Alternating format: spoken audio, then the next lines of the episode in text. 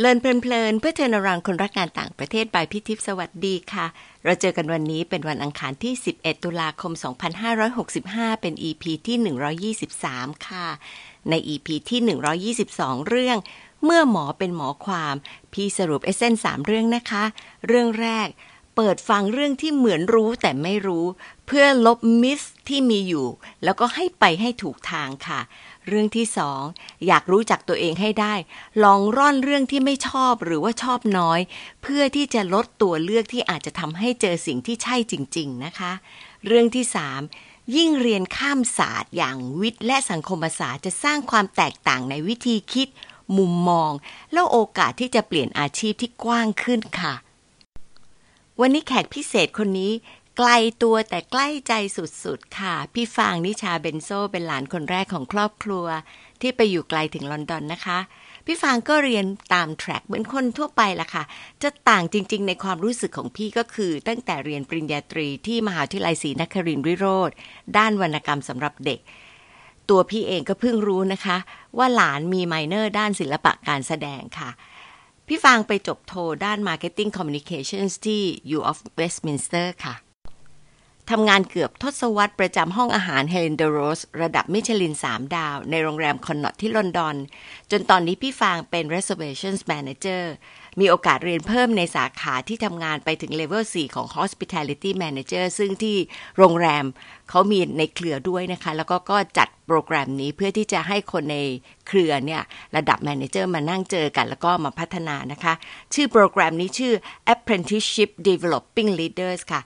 น้องๆ ถ้ารู้จักก็จะรู้เลยค่ะพี่หูพึงกับคำว่าอะไรค่ะ ชอบมากกับคำว่า leaders นะคะ แล้วก็อีกหน่อยน่าจะมีเซสชันเรื่องพวกนี้ได้เยอะขึ้นด้วยค่ะ ในงานที่ทำเนี่ย พี่ฟางเขาส่งซีวีมาให้แล้วเขาเขียนคำว่า being the first impression of the restaurant ชอบคำนี้มากเลยค่ะว่ามันเป็นหน้าด่านจริง ๆ ของคนที่จะเข้ามาในห้องอาหารนั้นนะคะ วกเรามีใครใส่ความรับผิดชอบแบบนี้ไหมคะ อย่างน้องๆวิเทศค่ะ ต้องมาฟังว่า ในภาระหน้าที่มีจุดไหนที่ทำให้พี่ตั้งชื่อตอนนี้ว่า ปังแบบมิชลินสามดาวนะคะ แต่ก่อนที่จะฟังป้าหลานคุยกันขอเสริมภาษาจีนพื้นฐานหนึ่งคำนะคะ พี่ฟางจะเรียกพี่ว่าหยีอีคำว่าอี แปลได้ว่าป้าหรือน้านะคะ ในกรณีนี้แปลว่า ป้า แล้วก็หยี คือสองนะคะ ก็คือหยีอีเท่ากับว่าเป็นป้าคนที่สองค่ะ เพราะว่าเป็นลูกของน้องสาว เอาละค่ะ ฟังหยีอีคุยกับหลานฟางนะคะ สวัสดีค่ะฟาง สวัสดีค่ะหยีสวัสดีลูกตอนนี้เนี่ยกี่โมงแล้วคะที่อังกฤษ ตอนนี้เกือบบ่ายโมงค่ะเหรอคะหนูกินข้าวแล้วยัง เรียบร้อยค่ะ วันนี้เต็มพร้อม เตรียมพร้อมนะคะ โอเค อยากจะถามตามกรอบที่เราคุยกัน แต่ว่าระหว่างทางเนี่ย เวลาหนูอธิบายมายีอี้อาจจะมีอะไรที่จะกระโดดถามเข้ามาเพิ่มนะคะได้สิ่งที่หยีอี้ดูประวัติหนูแล้วหยีอี้ข้อแรกเลยก็คือ เออทำไมต้องเขียนในหน้าที่ข้อแรกบอกว่า being the first impression of the restaurant เนี่ย ทุกคนใครเป็นคนกำหนดคำเนี้ยคำนี้คือจริง ๆ แล้วมันมาจากประสบการณ์ค่ะเพ ราะว่าหน้าที่ตำแหน่งที่ทำงานอยู่เนี้ยก็คือ reservation reception ก็คือทุกคนก็ต้องรู้อยู่แล้วว่า ถ้าเกิดว่าไม่ว่าจะเป็นในโรงแรมหรือว่าในร้านอาหารเนี่ย ด่านแรกเลยก็คือ reservation เพราะว่าคนก็จะต้องคิดแล้วว่าอยากจะ make a booking ที่ไหนสักที่หนึ่ง หรือว่าถ้าเขามีคำถามในใจสงสัยเขาก็ต้อง call แล้วก็มาพูดกับเราก่อน เพราะงานเนี้มันเป็น first impression และอย่างใน first impression มันไม่ใช่แค่ว่าเราคุยกับใคร หรือว่าเราเจอเขาแล้วเรา welcome เขา แต่มันเป็นถึงอีเมลด้วย เว็บไซต์ด้วย คือทุกสิ่งอย่างที่เป็นด่านแรกอะค่ะ ที่เราจะแบบโชว์ให้อีกคนหนึ่งรู้จากเรา และโชว์อะไรคะก็อย่าง information ไงคะเลยเพราะว่าอย่างที่เราทำงานอยู่หมายถึงว่าที่ฟังทำงานอยู่ก็คือเป็นร้านอาหารมิชลิน star ของเฮเลนเราก็เป็น representative ของเฮเลนคือเฮเลนเขาไม่สามารถที่จะพูดกับทุกคนได้ แล้วเขาก็จะต้องหาใครสักคนที่มาช่วย ซึ่งหน้าที่นั้นก็เป็นหน้าที่ของหนู แล้วก็อย่างสมมติว่าแบบใครไม่รู้จักว่า Hélène Darroze อย่างแรกเขาทำอะไรคะเขาก็ต้อง Google ใช่ไหมคะว่า เอ๊ะ Hélène Darroze at the Connaught คืออะไร คือร้านอาหาร แล้วเขาก็จะต้องเห็นข้อมูลจากร้านอาหารว่าอ่าเป็นร้านอาหารแบบนี้แบบนี้ มีอาหารแบบนี้เปิดกี่โมงก็จะมีข้อมูล ตรงนี้แหละค่ะคือ first impression แต่ถ้าเขาอยากจะมีปฏิสัมพันธ์กับใคร เขาก็จะต้องโทรหาใช่ไหมคะ หรือว่าเขาอาจจะส่งอีเมล อันนั้นก็เป็น first impression เป็น first contact ของร้าน ซึ่งมันเป็นสิ่งที่สำคัญมากว่าเราจะต้องทำให้เขา impress แล้วก็ move forward กลับมาหาที่เราค่ะทีนี้การที่จะทำให้ impress เนี่ยจะทำยังไงที่ทำให้ impress ล่ะคะอย่างแรกเลยค่ะ หนูก็คือจะบอกกับในลูกทีมอะค่ะ เพราะว่าหนูไม่สามารถที่จะอยู่ทำทุกสิ่งอย่างได้ในเวลาเดียวกันใช่ไหมคะหนูก็จะบอกว่าสิ่งสำคัญคือเป็นตัวเอง แล้วก็รู้ว่าคอนเซปต์กับ philosophy ของร้านเราเป็นยังไง แล้วเราก็พยายามนำเสนอ ในแบบที่เป็นตัวเราเอง bring your charm ออกมานะ คือหนูไม่อยากให้ทุกคนเหมือนเป็นแบบหุ่นยนต์ เอ้ย ฉันต้องพูดแบบนี้แบบนี้แบบนี้สคริปต์แบบนี้ แต่ว่า you รู้ก็พอว่าจุดประสงค์เราคือต้องการให้เขาเข้าใจอะไร แล้วเราก็ทำตามนั้นไม่ได้โกรธไม่ได้สิเพราะเป็น first impression แล้วถ้าเผอิญหนูโมโหขึ้นมาตอนนั้นจะเหวี่ยงอะไรแล้วจะทำไงลูก เออไอไอส่วนมากเนี่ย first impression คนที่เขาโทรมาถามข้อมูลส่วนใหญ่ยังไม่ค่อยโมโหอะไรหรอกค่ะก็อาจจะหนูเองอะเอ่อยี่หมายถึงว่าตัวหนูเองอะขณะที่โมโหอยู่หนูยังต้องทำหน้าที่เป็น first impression เนี่ยตรงเนี้ย control ยังไงลูก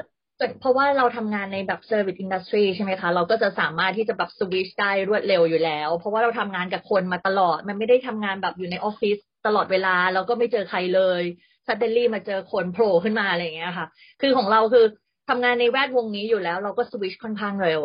ยกเว้นว่ามีปัญหาอะไรอย่างนี้ก็คือจะเป็นแบบอีกวิธีหนึ่งที่เราจะต้องจัดการอีกแบบหนึ่งอืมค่ะอีก็กำลังมานั่งคิดนะคะ เพราะว่าได้ยินเวลาคุยกับมาม่าหนู แล้วก็คุยกับหนูเรื่องของเวลาทำให้แขกเซอร์ไพรส์มันก็เป็นส่วนหนึ่งของงานหนูใช่ไหมคะ ก็เลยคิดว่าเออ ถ้าเรียกหนูว่าเซอร์ surprise planner ได้หรือเปล่า แล้วก็มีอะไรที่ เคยเซอร์ไพรส์มาแล้วทำให้รู้สึกว่าชอบชอบมีไหมลูกค่ะก็ในเนื้องานเนี่ยก็คือนอกจากที่ว่าดูแล reservation ที่เป็นของร้านอาหารอยู่แล้ว แล้วก็คือเราจะต้องคือเหมือนจะทำยังไงให้เขา impress ทำยังไงให้เขาประทับใจ ซึ่งในเวลาเซอร์ไพรส์เนี่ย พูดถึงคำว่า surprise planner ทุกคนก็จะคิดไปก่อนว่าทำอีเวนต์หรออะไรอย่างเงี้ย แต่ว่าจริง ๆ แล้วเซอร์ไพรส์มันทำได้กับทุกสิ่งอย่างอะค่ะ เพราะว่า เอ่อถ้าเกิดว่า booking ในร้านอาหารอย่างเงี้ยเขาอาจจะมากันแค่สองคนก็สามารถเซอร์ไพรส์ได้ หรือว่าสี่คนแบบกลุ่มเล็ก ๆ แล้วนั่งกับคนอื่นก็สามารถจะเซอร์ไพรส์ได้ อย่างเช่นเอ่อถ้าเป็นในกลุ่มเล็ก ๆ อย่างเงี้ยค่ะจะแบบว่าเหมือนแฟนจัดงานเล็ก ๆ ที่แบบฉลองวันเกิดให้กับใครอะไรอย่างงี้ใช่ไหมคะ เราก็จะเซอร์ไพรส์ทั้งคุณแฟนแล้วก็คนที่พามาด้วย ว่าอ๋อฉันรู้นะว่าเป็นวันเกิดของคุณแฟนเออเราก็เตรียมเค้กเล็ก ๆ ให้ หรือว่าถ่ายโพลารอยด์ให้เป็นแบบอะไรที่เขาเก็บเอาไว้ได้ หรือทำ personalize เมนู แล้วก็ใส่ชื่อ หรือว่าเขียนการ์ดเอาไว้คือแบบตรงนี้ก็คือเซอร์ไพรส์ครั้งนี้ถ้าเป็นเซอร์ไพรส์ใหญ่อย่างในแบบอีเวนต์เราก็สามารถทำได้เหมือนกัน แต่ว่าอันนั้นก็จะเป็น scope ที่ใหญ่กว่า งานก็ยากกว่าที่จะทำให้ทุกๆ คนแบบ ร่วมมือกันให้มันสำเร็จอะค่ะ ซึ่งตรงนี้มันก็แบบ มีแบบหลายแบบอะไรเรื่องของเซอร์ไพรส์หนูหนูลองเล่าเรื่องที่เคยเล่าให้หยีอีฟังที่บอกว่าเขาอายุสามสิบที่เป็นรุ่นหนุ่มสาวที่เป็นแฟนกันนะลูกนั่นก็แค่สองคน แต่ว่าการเซอร์ไพรส์ของเขาเองเนี่ย มันไม่ได้เป็นในลักษณะที่หนูเล่าเมื่อกี้นี่ว่า personalize นิดหน่อยอะไรแบบนี้ค่ะ อันนั้นรู้สึกว่าจะลง detail เยอะ เล่าตรงนั้นให้ฟังหน่อยได้ไหมคะ อ๋อเออ อันนี้ก็คือเป็นแบบคุณคุณผู้ชายก็จะแบบอยากจะเซอร์ไพรส์เอ่อสามสิบปีของคุณผู้หญิง แล้วเขาก็บอกว่าเออเขาคบกันมานานแล้วใช่ไหมคะแบบแต่ละปีเขาก็เซอร์ไพรส์แบบพาไปแบบเออนั่งเครื่องบินเจ็ตไปอิตาลีไปนู่นไปนี่ แต่ปีนี้แบบเป็นเลขสามขึ้นปีสามสิบเขาก็อยากจะทำอะไรที่แบบใหญ่ขึ้น แต่ว่าเหมันเหมือนกับว่าทำมาเยอะแล้วอะไรอย่างเงี้ยทีนี้คุณผู้หญิงเนี่ย ก็แบบโทรหาทุกคนบอกว่าจะจัดงานปาร์ตี้ แต่เพื่อนๆทุกคนก็บอกว่าไม่ว่าง ให้เป็นวันอื่นละกัน เพราะวันนี้ติดงานทุกคนเลย คุณผู้หญิงก็แบบเซ็งมาก แล้วก็เลยบอกคุณผู้ชายว่า เออถ้างั้นเนี่ย ก็ไปฉลองกันแค่สองคนละกัน คุณผู้ชายก็เลยแบบเล่า brief ให้เราฟังว่า เออ จะเป็นอย่างนี้นะทำอะไรได้บ้าง เราก็เลยไปจองห้องสวีทข้างบนในโรงแรมอะค่ะ เราก็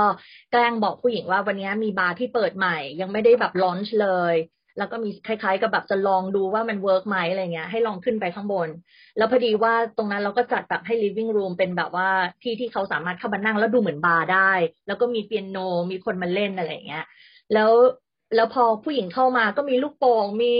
มีเทียนมีอะไรรอบไปหมดอะไรอย่างเงี้ยค่ะ แล้วก็มีคนเล่นเปียโนเล่นเล่นเล่นเขาก็แบบเหมือนเซอร์ไพรส์มากว่าแบบโอ้โหแฟนทำอะไรที่แบบโรแมนติกให้เขาแค่สองคน คราวนี้เราก็แบบส่งสัญญาณกันกับทุกคน แล้วเราก็บลิงบลิงอายกับไปนักเปียโนพอเปียโนเล่นเพลง Happy Birthday ปุ๊บประตูห้องที่ปิดระหว่างห้องนอนกับห้องนั่งเล่นก็เปิดโพร่งขึ้นมา แล้วคนทั้งหมดก็แบบแปดคนนะคะ ก็วิ่งออกมาจากห้อง Happy Birthday Surprise อะไรประมาณนี้ก็คือ ทุกคนก็คือที่บอกว่าไม่ว่างไม่ว่างก็คือมาซ่อนตัวอยู่ในห้องนอนรอจะมาเซอร์ไพรส์แล้วใครเป็นคน manage เรื่องพวกนี้ที่ไปประสานกับคนอื่น ๆ คือคุณผู้ชายเขาเป็นคนจัดการเหรอคะ ก็คือเป็นคุณผู้ชายกับหนูเนี่ยแหละค่ะอ่าเพราะฉะนั้นสองคนก็จะเป็นคนที่วางพล็อตว่าควรจะเป็นยังไง แล้วเขารู้ไหมคะว่า ลักษณะงานจะออกมาเป็นแบบนี้หนูต้องเล่าให้เขาฟังคร่าวๆไหมลูกก็คือเขาบอกว่าเขาอยากจะเซอร์ไพรส์ทำอะไรได้บ้าง แล้วเขาก็รู้จักที่โรงแรมอยู่แล้วอะไรอย่างเงี้ยค่ะ แล้วหลังจากที่เราเซอร์ไพรส์แล้วก็คือลงไปนั่งใน chef's table ซึ่งเซอร์ไพรส์แฟนเขา on top เข้าไปอีก เพราะว่าแฟนเขาไม่รู้ว่า chef's table คืออะไรอะไรอย่างเงี้ย ก็คือแบบวางให้ตั้งแต่ต้นจนจบอะไรอย่างเงี้ยค่ะ อืมค่ะ ครบกระบวนการ แล้วแล้วมีอีกงานหนึ่งอยากจะให้ อันนี้นี่คืองานเล็ก ๆ ของสองคนใช่ไหมคะ ที่มีเพื่อนมาเซอร์ไพรส์มันจะมีอีกงานหนึ่งที่จะใหญ่กว่านี้เป็นเรื่องเป็นราวมากเลยลูกอันนี้ก็ก็คือจะเป็นแบบว่าโฮเทล VIP อะค่ะ เป็นแบบ เออสองคนนี้แบบเขามาโรงแรมเป็นร้อยร้อยรอบแล้วอะค่ะ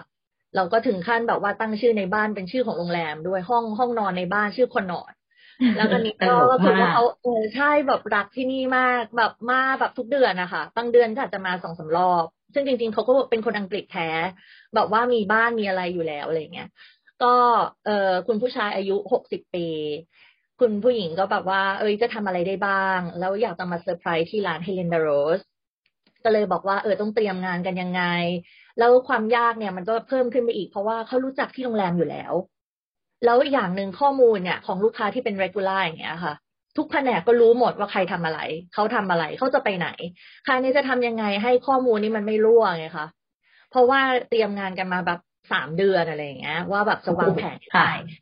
ไอ้เรื่องของแบบดีเทลมันไม่ได้นานนะคะแต่ว่าเรื่องว่าแบบเอ้จะต้อง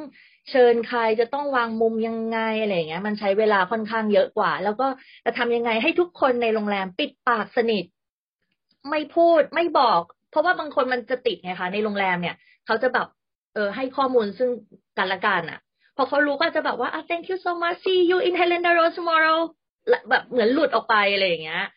คราวนี้ก็จะต้องทำยังไงให้ทุกคนไม่พูดอะไรอย่างเงี้ยค่ะนั่นสิคะทำยังไงอะลูก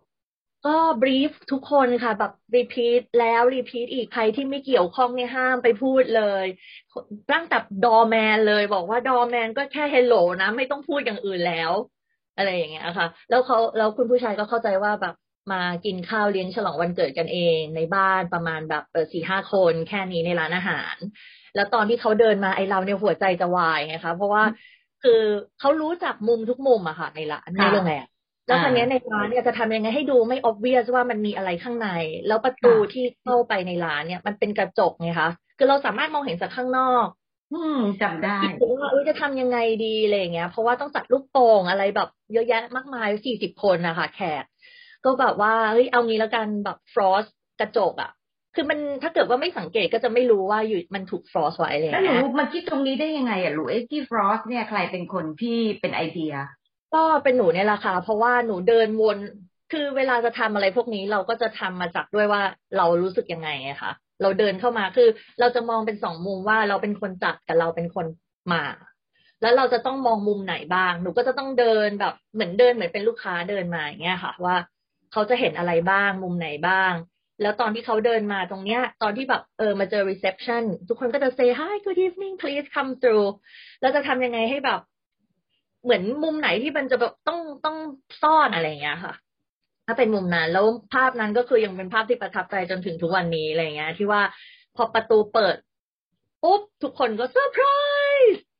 สี่สิบคนอยู่ในนั้นไอตัวคุณคุณผู้ชายก็ตกใจมากแบบตกใจแล้วก็ยังพูดถึงถึงทุกวันนี้ค่ะเพิ่งเจอเพิ่งเจอเขาสองคนเนี่ยเมื่ออาทิตย์ก่อน เขายังแบบ โอ้ยนี่ไงนิชาคนที่มาช่วยจัดงานหกสิบปี อ่าค่ะ ดีจังเลย เออ นี่อีฟังนี่ยังรู้สึกเลยว่าโอ้มีความสุขไปด้วยเลยค่ะแต่ที่เวลาแบบนี้ปุ๊บเนี่ยกลับมาคิดถึงเรื่องของ creativity เนาะนอกจากความละเอียดในการสังเกตแล้วก็ดูว่าจะจัดจุดไหนแล้วอะ่ะ มันต้องมีความคิดสร้างสรรค์บางอย่างด้วยเหมือนกัน หนูเรียน children literature เนี่ย จริง ๆ มันช่วยอะไรหรือเปล่าลูกหรือว่าหนูไม่เห็นลิงก์เลย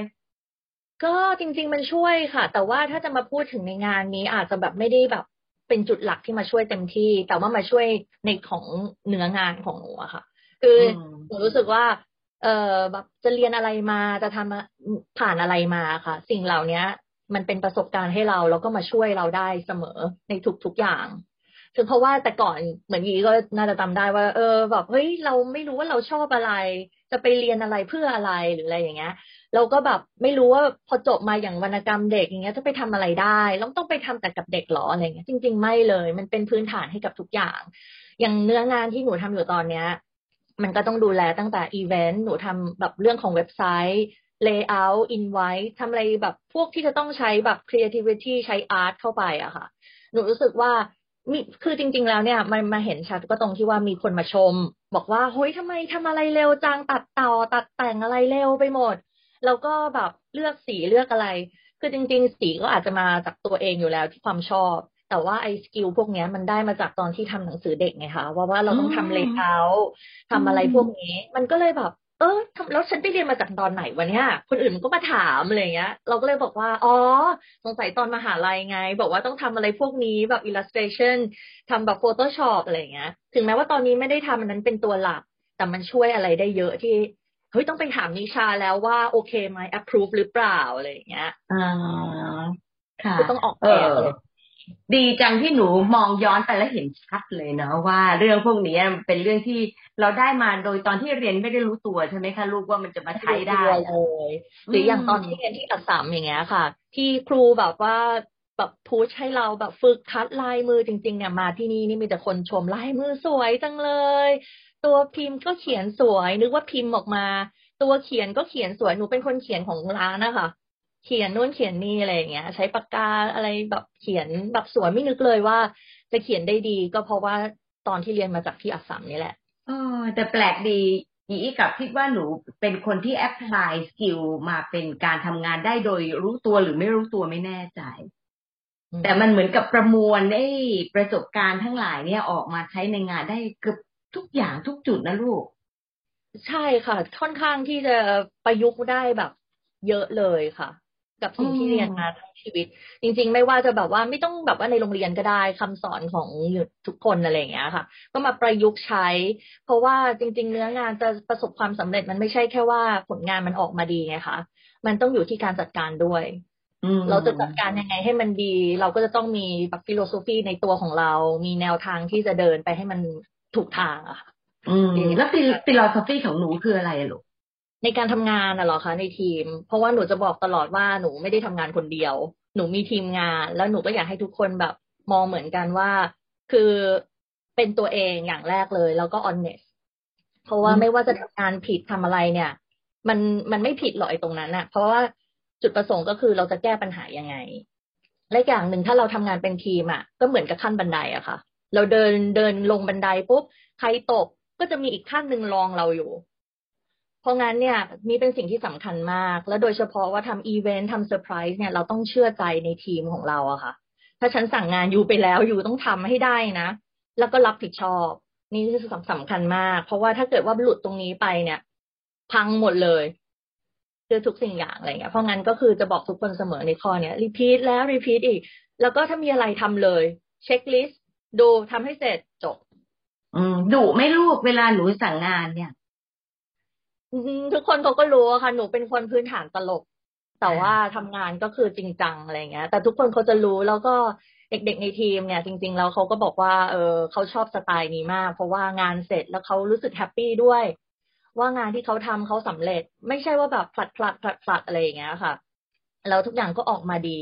แล้วก็รู้สึกว่า improve ตัวเองด้วย ซึ่งตรงนี้เป็นส่วนสำคัญที่ไม่ใช่แค่ว่าทำงานไงคะ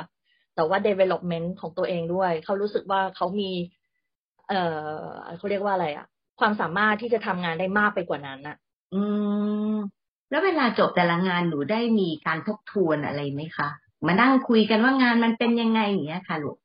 มีค่ะ ก็ส่วนใหญ่ก็จะมานั่งดูกันว่าเพราะว่าหนูเองอะ บอกเสมอว่าเออถ้ามีอะไรเงี้ยเราควรจะมา improve ด้วยกัน คือหนูรู้ว่าหนูอาจจะมีประสบการณ์มากที่สุด หรือว่ามากกว่าคนอื่น แต่ไม่ใช่ว่าหนูจะไม่รับฟังความเห็นใหม่ๆ ของคนอื่น ซึ่งหนูก็ชอบเราก็จะมานั่งแชร์กันว่าเออตรงนี้ควรจะพัฒนาไปแบบนี้นะคราวหน้าอะไรอย่างเงี้ย แล้วก็มาคุยกันจริง ๆ ก็ไม่ใช่แค่ว่าเสร็จงานอะค่ะเจอจุดไหนเราก็คุยตลอด แล้วหนูก็จะบอกเลยว่า อันนี้ต้อง improve แล้วนะ อันนี้ต้องเปลี่ยน อันนี้ต้องดูใหม่ อันนี้ควรจะดีขึ้น อันนี้ทำแบบนี้อีกรอบหนึ่งก็น่าจะดีนะอะไรเงี้ย คือแบบทุกคนก็จะรู้ว่าเอาอีกแล้วนิชาม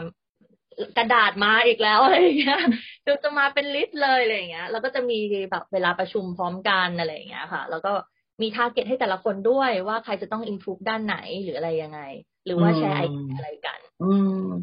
ฟังดูแล้วเนี่ยกลับกลายเป็นว่า skill ของหนูจริง ๆ คือเรื่องบริหารจัดการค่อนข้างแรงเนาะกับ leadership ด้วยแหละทีนี้โดยสอง skill เนี้ยวันดีคืนดี มีโอกาสทำงานอาชีพอื่นๆ หนูคิดว่ามีอาชีพอื่น ๆ ที่ไปทำต่อได้ไหมคะ จากสอง skill เนี้ยลูก เอ่อ leadership กับ management เหรอคะหรือว่าใน skill ที่หนูมีอย่างอื่นรวมกันไปแล้วหนูจะสร้างเป็นอาชีพใหม่หรือไปทำอาชีพใหม่นี้ไหมก็เป็นได้หมดอะค่ะ เพราะว่าถ้าเราบริหารอะไรได้ใช่ไหมคะ จัดการทุกอย่างเป็นระบบระเบียบอย่างเงี้ย มันก็ไปทำได้ทุกสายงาน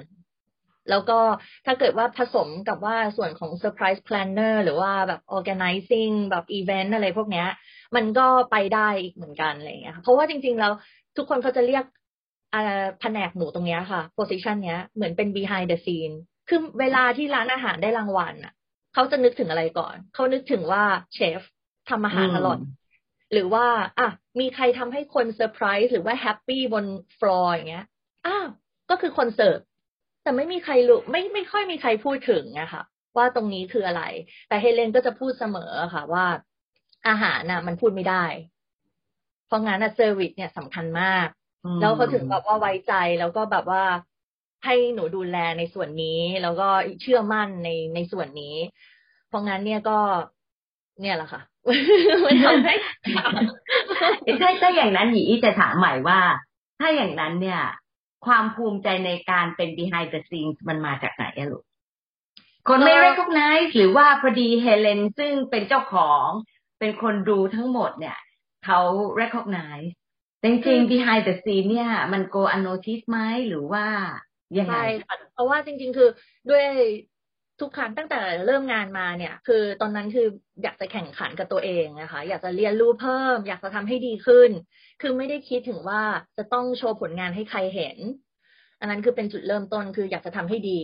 แล้วส่วนใหญ่ในเวลาทำงานปุ๊บหัวหน้าก็จะ take take ownership ไปหมดซะส่วนใหญ่ก็ไม่ได้คิดอะไรคิดว่าฉันรู้งาน ฉันเข้าใจก็พอ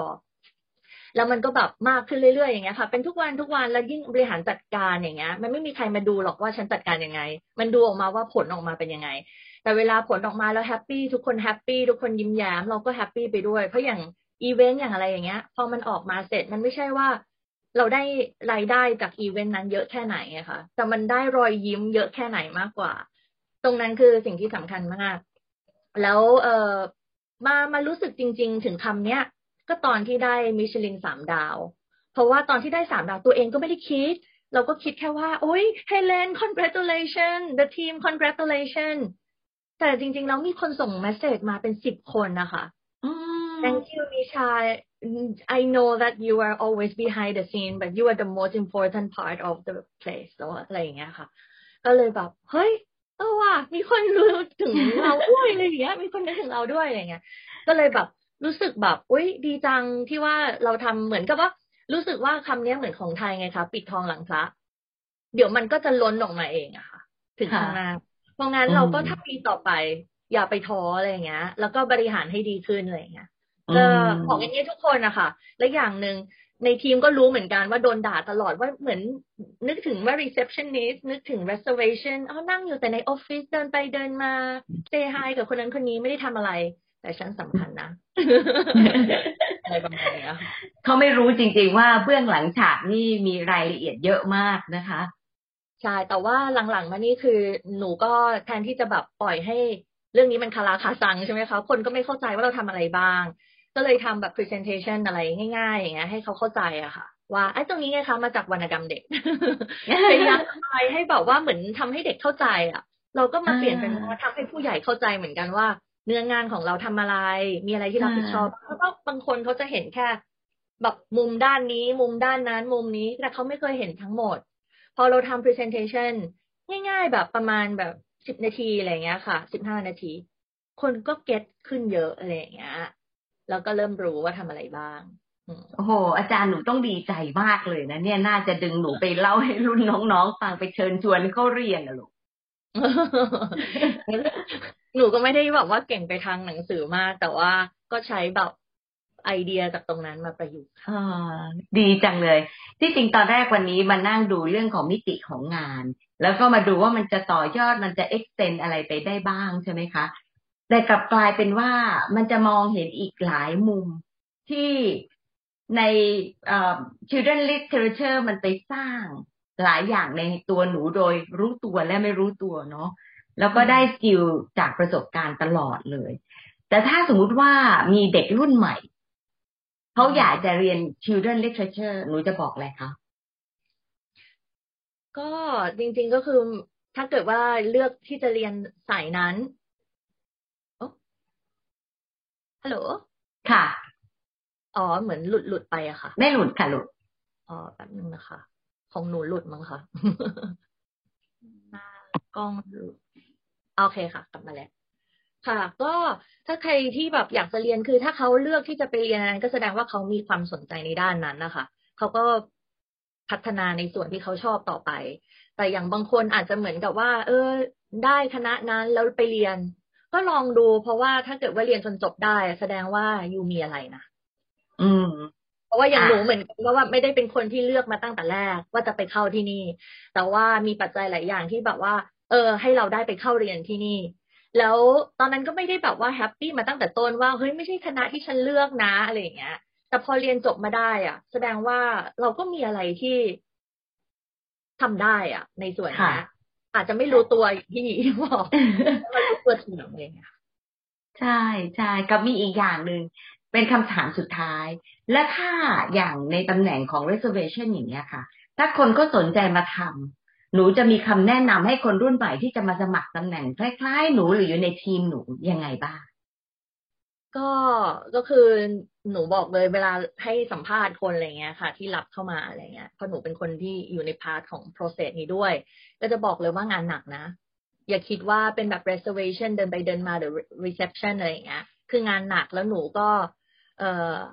อยากจะให้คนแบบที่เข้ามาทำงานเนี่ย รู้จักการทำงานเป็นทีม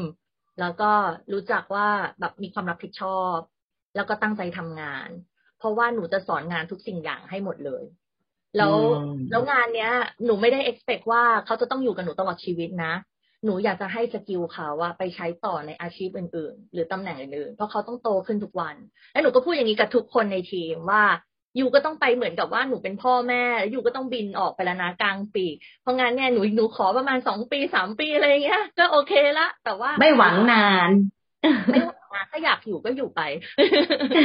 ว่าหลักๆแล้วก็คือว่ายูต้องเป็นคนที่แบบว่าตั้งใจทำงานอะไรเงี้ยแล้วก็ไม่เกี่ยงงานรับผิดชอบสำคัญที่สุดก็คือต้องเปิดเผยด้วยอะไรเงี้ยไม่คือ หมายความว่าอะไรคะ honest อะค่ะ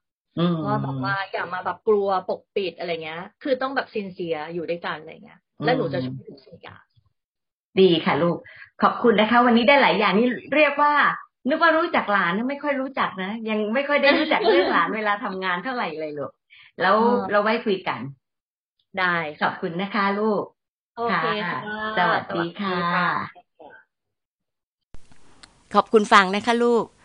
พี่เองนี่นะคุยกับหลานเพลินมาก แล้วก็รู้เรื่องด้านบริหารในฝ่ายดิเนิ่งที่เป็นมิชลินระดับสามดาว พี่รับรู้มาตลอดว่าหนักมาก แต่ก็มีมุมที่ดีต่อใจเยอะจังเลยนะคะ แล้วยังต้องใช้ใจใส่ในความละเอียดแล้วก็ความคิดสร้างสรรค์ด้วยค่ะ พี่ฟังเองบอกว่านึกถึงที่พี่เคยพูดว่า creativity never ends มันก็เลยทำให้ตัวเองคิดว่าตัวเองน่าจะทำอะไรได้ดีกว่านี้เยอะในงานต่อไปค่ะ เป็นวิธีคิดที่เชิงก้าวหน้าดีจังเลยที่ทำให้ตัวเองสร้างสรรค์ต่อไปได้เรื่อย ๆ นะคะ พี่สรุปเป็น 3 ประเด็นเหมือนเคยค่ะ ประเด็นแรก เรื่องการทำงานเซอร์ไพรส์ให้สำเร็จต้องผสมหลายทักษะมาก เช่นการสื่อสารและเอมพัตตีอย่างเรื่องของการสื่อสารค่ะ การจะสื่อให้คนที่เกี่ยวข้องรับทราบ แล้วก็ปฏิบัติในแวดวงบริการไม่ได้ง่ายนะคะ ลองคิดดูนะคะว่าเวลาเราไปโรงแรมชั้นนำแล้วเราเป็นแขกประจการทักทายเขาต้องทักทายแบบการสร้างสัมพันธ์ที่สูงกว่าปกติ แล้วก็ต้องไม่ให้หลุดปากเรื่องที่จะเซอร์ไพรส์ต้องกำกับกันน่าดู แล้วก็ที่สำคัญตัวเองก็ต้องกำกับตัวเองเหมือนกันนะคะ ส่วนเรื่องของ Empathy ก็เป็นแบบ Design Thinking Plus ในความรู้สึกพี่ค่ะ เพราะว่าต้องเข้าใจคนสำคัญของงาน แล้วทำยังไงที่จะให้เขาเนี่ยเซอร์ไพรส์จริง ๆเรื่องนี้มันละเอียดอ่อนตรงที่ว่า ในตัวอย่างหนึ่งที่พี่ฟางเล่า คนนั้นเขารู้จักโรงแรมทะลุปลุโปร่งมากเลยค่ะ ต้องคิดหลายตลบแล้วก็คิดแล้วปรับเลย อย่างที่ต้องไปทำหน้าประตูรีสอร์ทให้เป็นฝ้าๆมันเป็นจุดเล็กมาก แต่เราต้องมองในรายละเอียดนี้ พี่ฟางเล่าให้ฟังด้วยว่า ตัวเขาต้องไปยืนตามจุดสำคัญในห้องอาหารเพื่อที่จะไปดูมุมรอบๆว่า จะมีจุดไหนอีก ที่อาจจะหลุดรอดให้สงสัยว่ากำลังจะมีงานเซอร์ไพรส์นะคะ เพราะฉะนั้นลักษณะของการทำงานเซอร์ไพรส์ในแต่ละงาน มันจำเป็นที่จะต้องมีรายละเอียดของงาน แล้วให้แน่ใจว่าสำเร็จเซอร์ไพรส์สมประสงค์ละค่ะประเด็นที่ 2 ก็คือปรัชญาในการทำงานด้านบริการที่พี่ฟางบอกกับทีมงานว่า เน้นเรื่องการทำงานเป็นทีม และความพร้อมที่จะทำงานหนัก สำคัญมากอีกเรื่องหนึ่งคือต้องเป็นคนที่มีนิสัยที่พึงประสงค์ พี่ฟางใช้คำว่า honest คือต้องไม่ปกปิดอะไรที่เกี่ยวข้องเพื่อที่ว่าจะได้แก้ไขได้ทันการ ถ้าเกิดมีอะไรผิดนะคะ ในอีกด้านหนึ่งของงานบริการคือเรื่อง recognize ซึ่งกันและกันค่ะ พี่ชอบมาก ๆ ที่พี่ฟางเล่าตอนห้องอาหารมิชลินได้สามดาวบ้านเรายังตื่นเต้นกันมากเลยล่ะค่ะ พี่ฟางบอกว่า จริงๆทำดีไม่ต้องโชว์ แต่ในส่วนของตะวันตก เขามีต่อม recognize คนเบื้องหลังได้อย่างดี ต้องขอบคุณคุณเฮเลนเดโรสล่ะค่ะเจ้าของห้องอาหารนี้ ในความมี leadership แล้วก็ทีมงานด้านอื่นๆ ด้วยที่มีความรู้สึกที่ต้อง recognize ซึ่งกันและกันนะคะ ไปขอบคุณทีมพี่ฟาง พี่เองก็เลยนึกไปถึงหนังสือที่เพิ่งอ่านจบ ชื่อ แด่คลื่นเล็ก ๆ ในมหาสมุทรของคุณโจ้ ธนา ก็พูดถึงคุณซิกเว่ค่ะที่ขอบคุณคุณโจ้โทรไปขอบคุณเลยตอนที่คุณซิกเว่กำลังฉลองเข้ารับตำแหน่งใหม่ค่ะ การขอบคุณในลักษณะนี้มันซึ้งใจจังเลยนะคะ บ้านเราคนที่ทำงาน behind the scenes ยังถูกมองข้ามมากไปหน่อยหรือเปล่าคะ เพราะอย่างนี้หรือเปล่าไม่รู้ค่ะ พี่เองตอนเริ่มทำงานที่กระทรวงศึกษา ชอบ closing speech ที่ผู้ใหญ่ร่างให้รัฐมนตรีอ่านนะคะ ถึงแม้มันจะเป็น formality แต่การเขียนชัดๆว่า ขอขอบคุณคนที่ participants อาจจะเจอหรือไม่ได้เจอทีมงานเบื้องหลังทำให้เรารู้สึกเลยค่ะว่า การที่ทำให้คนทำงานหนักในการจัดงานมีกำลังใจ มันเป็นเรื่องสำคัญแล้วเราจำเป็นที่จะต้องให้ recognition ทุกๆครั้งเพื่อเป็นกำลังใจให้เขา แล้วก็ถือว่าเป็นการแบ่งปันความสุขที่ทำให้เกิดรอยยิ้ม แล้วก็ความชื่นใจทั่วหน้าค่ะ ประเด็นที่ 3 คือการ reflect ค่ะทำได้ดีจะมีประโยชน์ต่อการรู้จักตัวเอง แล้วก็นำความรู้แล้วก็ทักษะไปใช้ ไม่ใช่เฉพาะในงานนะคะ ในชีวิตส่วนตัวก็ได้ด้วยค่ะ พี่เห็นพี่ฟางย้อนคิด ย้อนมองดูตัวเองแล้วรู้ว่าได้อะไรมาจากไหน ทำให้เห็นความสามารถในการใช้แล้วก็การประยุกต์ใช้ทักษะต่างๆ ได้ดีเลยค่ะ ดีใจที่พี่ฟางทำให้เห็นว่า การเรียนอะไรก็ตาม จะใช่ที่ชอบมากหรือชอบน้อย ถ้าดูดีๆ เราจะเห็นว่าเราได้ประโยชน์ทั้งนั้นล่ะค่ะ อยู่ที่ว่าเราสามารถที่จะประยุกต์เชื่อมต่อกับสิ่งที่ทำได้ แล้วก็อีกอย่างหนึ่งนะคะ เราอาจจะกลับไปเจอความชอบที่มีอยู่เดิม เอามาปัดฝุ่น ขัดเกลาเอาไว้ใช้ต่อได้ด้วยค่ะ อย่างพี่ฟางทักษะและประสบการณ์แบบนี้ก็จะไปแบ่งปันต่อยอดทำงานบริหารหรืออาชีพอื่น ๆ เช่น training ด้าน storytelling หรือการสื่อสารเพื่อสร้างเซอร์ไพรส์หรือผู้นำที่ได้ใจ หรือแม้แต่เป็นนักเขียนเล่าเรื่องก็ยังได้เลยนะคะ มา reflect กันค่ะ ชอบสอง surprises ที่พี่ฟางเล่าไหมคะ ตรงไหนเพราะอะไร น้องๆ วิเทศเห็นอะไรในภาระงานด้านบริการของเรา ที่น่าจะเอาไปใช้ได้ คืออะไรคะ ขอบคุณที่ตามฟังค่ะ แล้วพบกันวันอังคารหน้านะคะ สวัสดี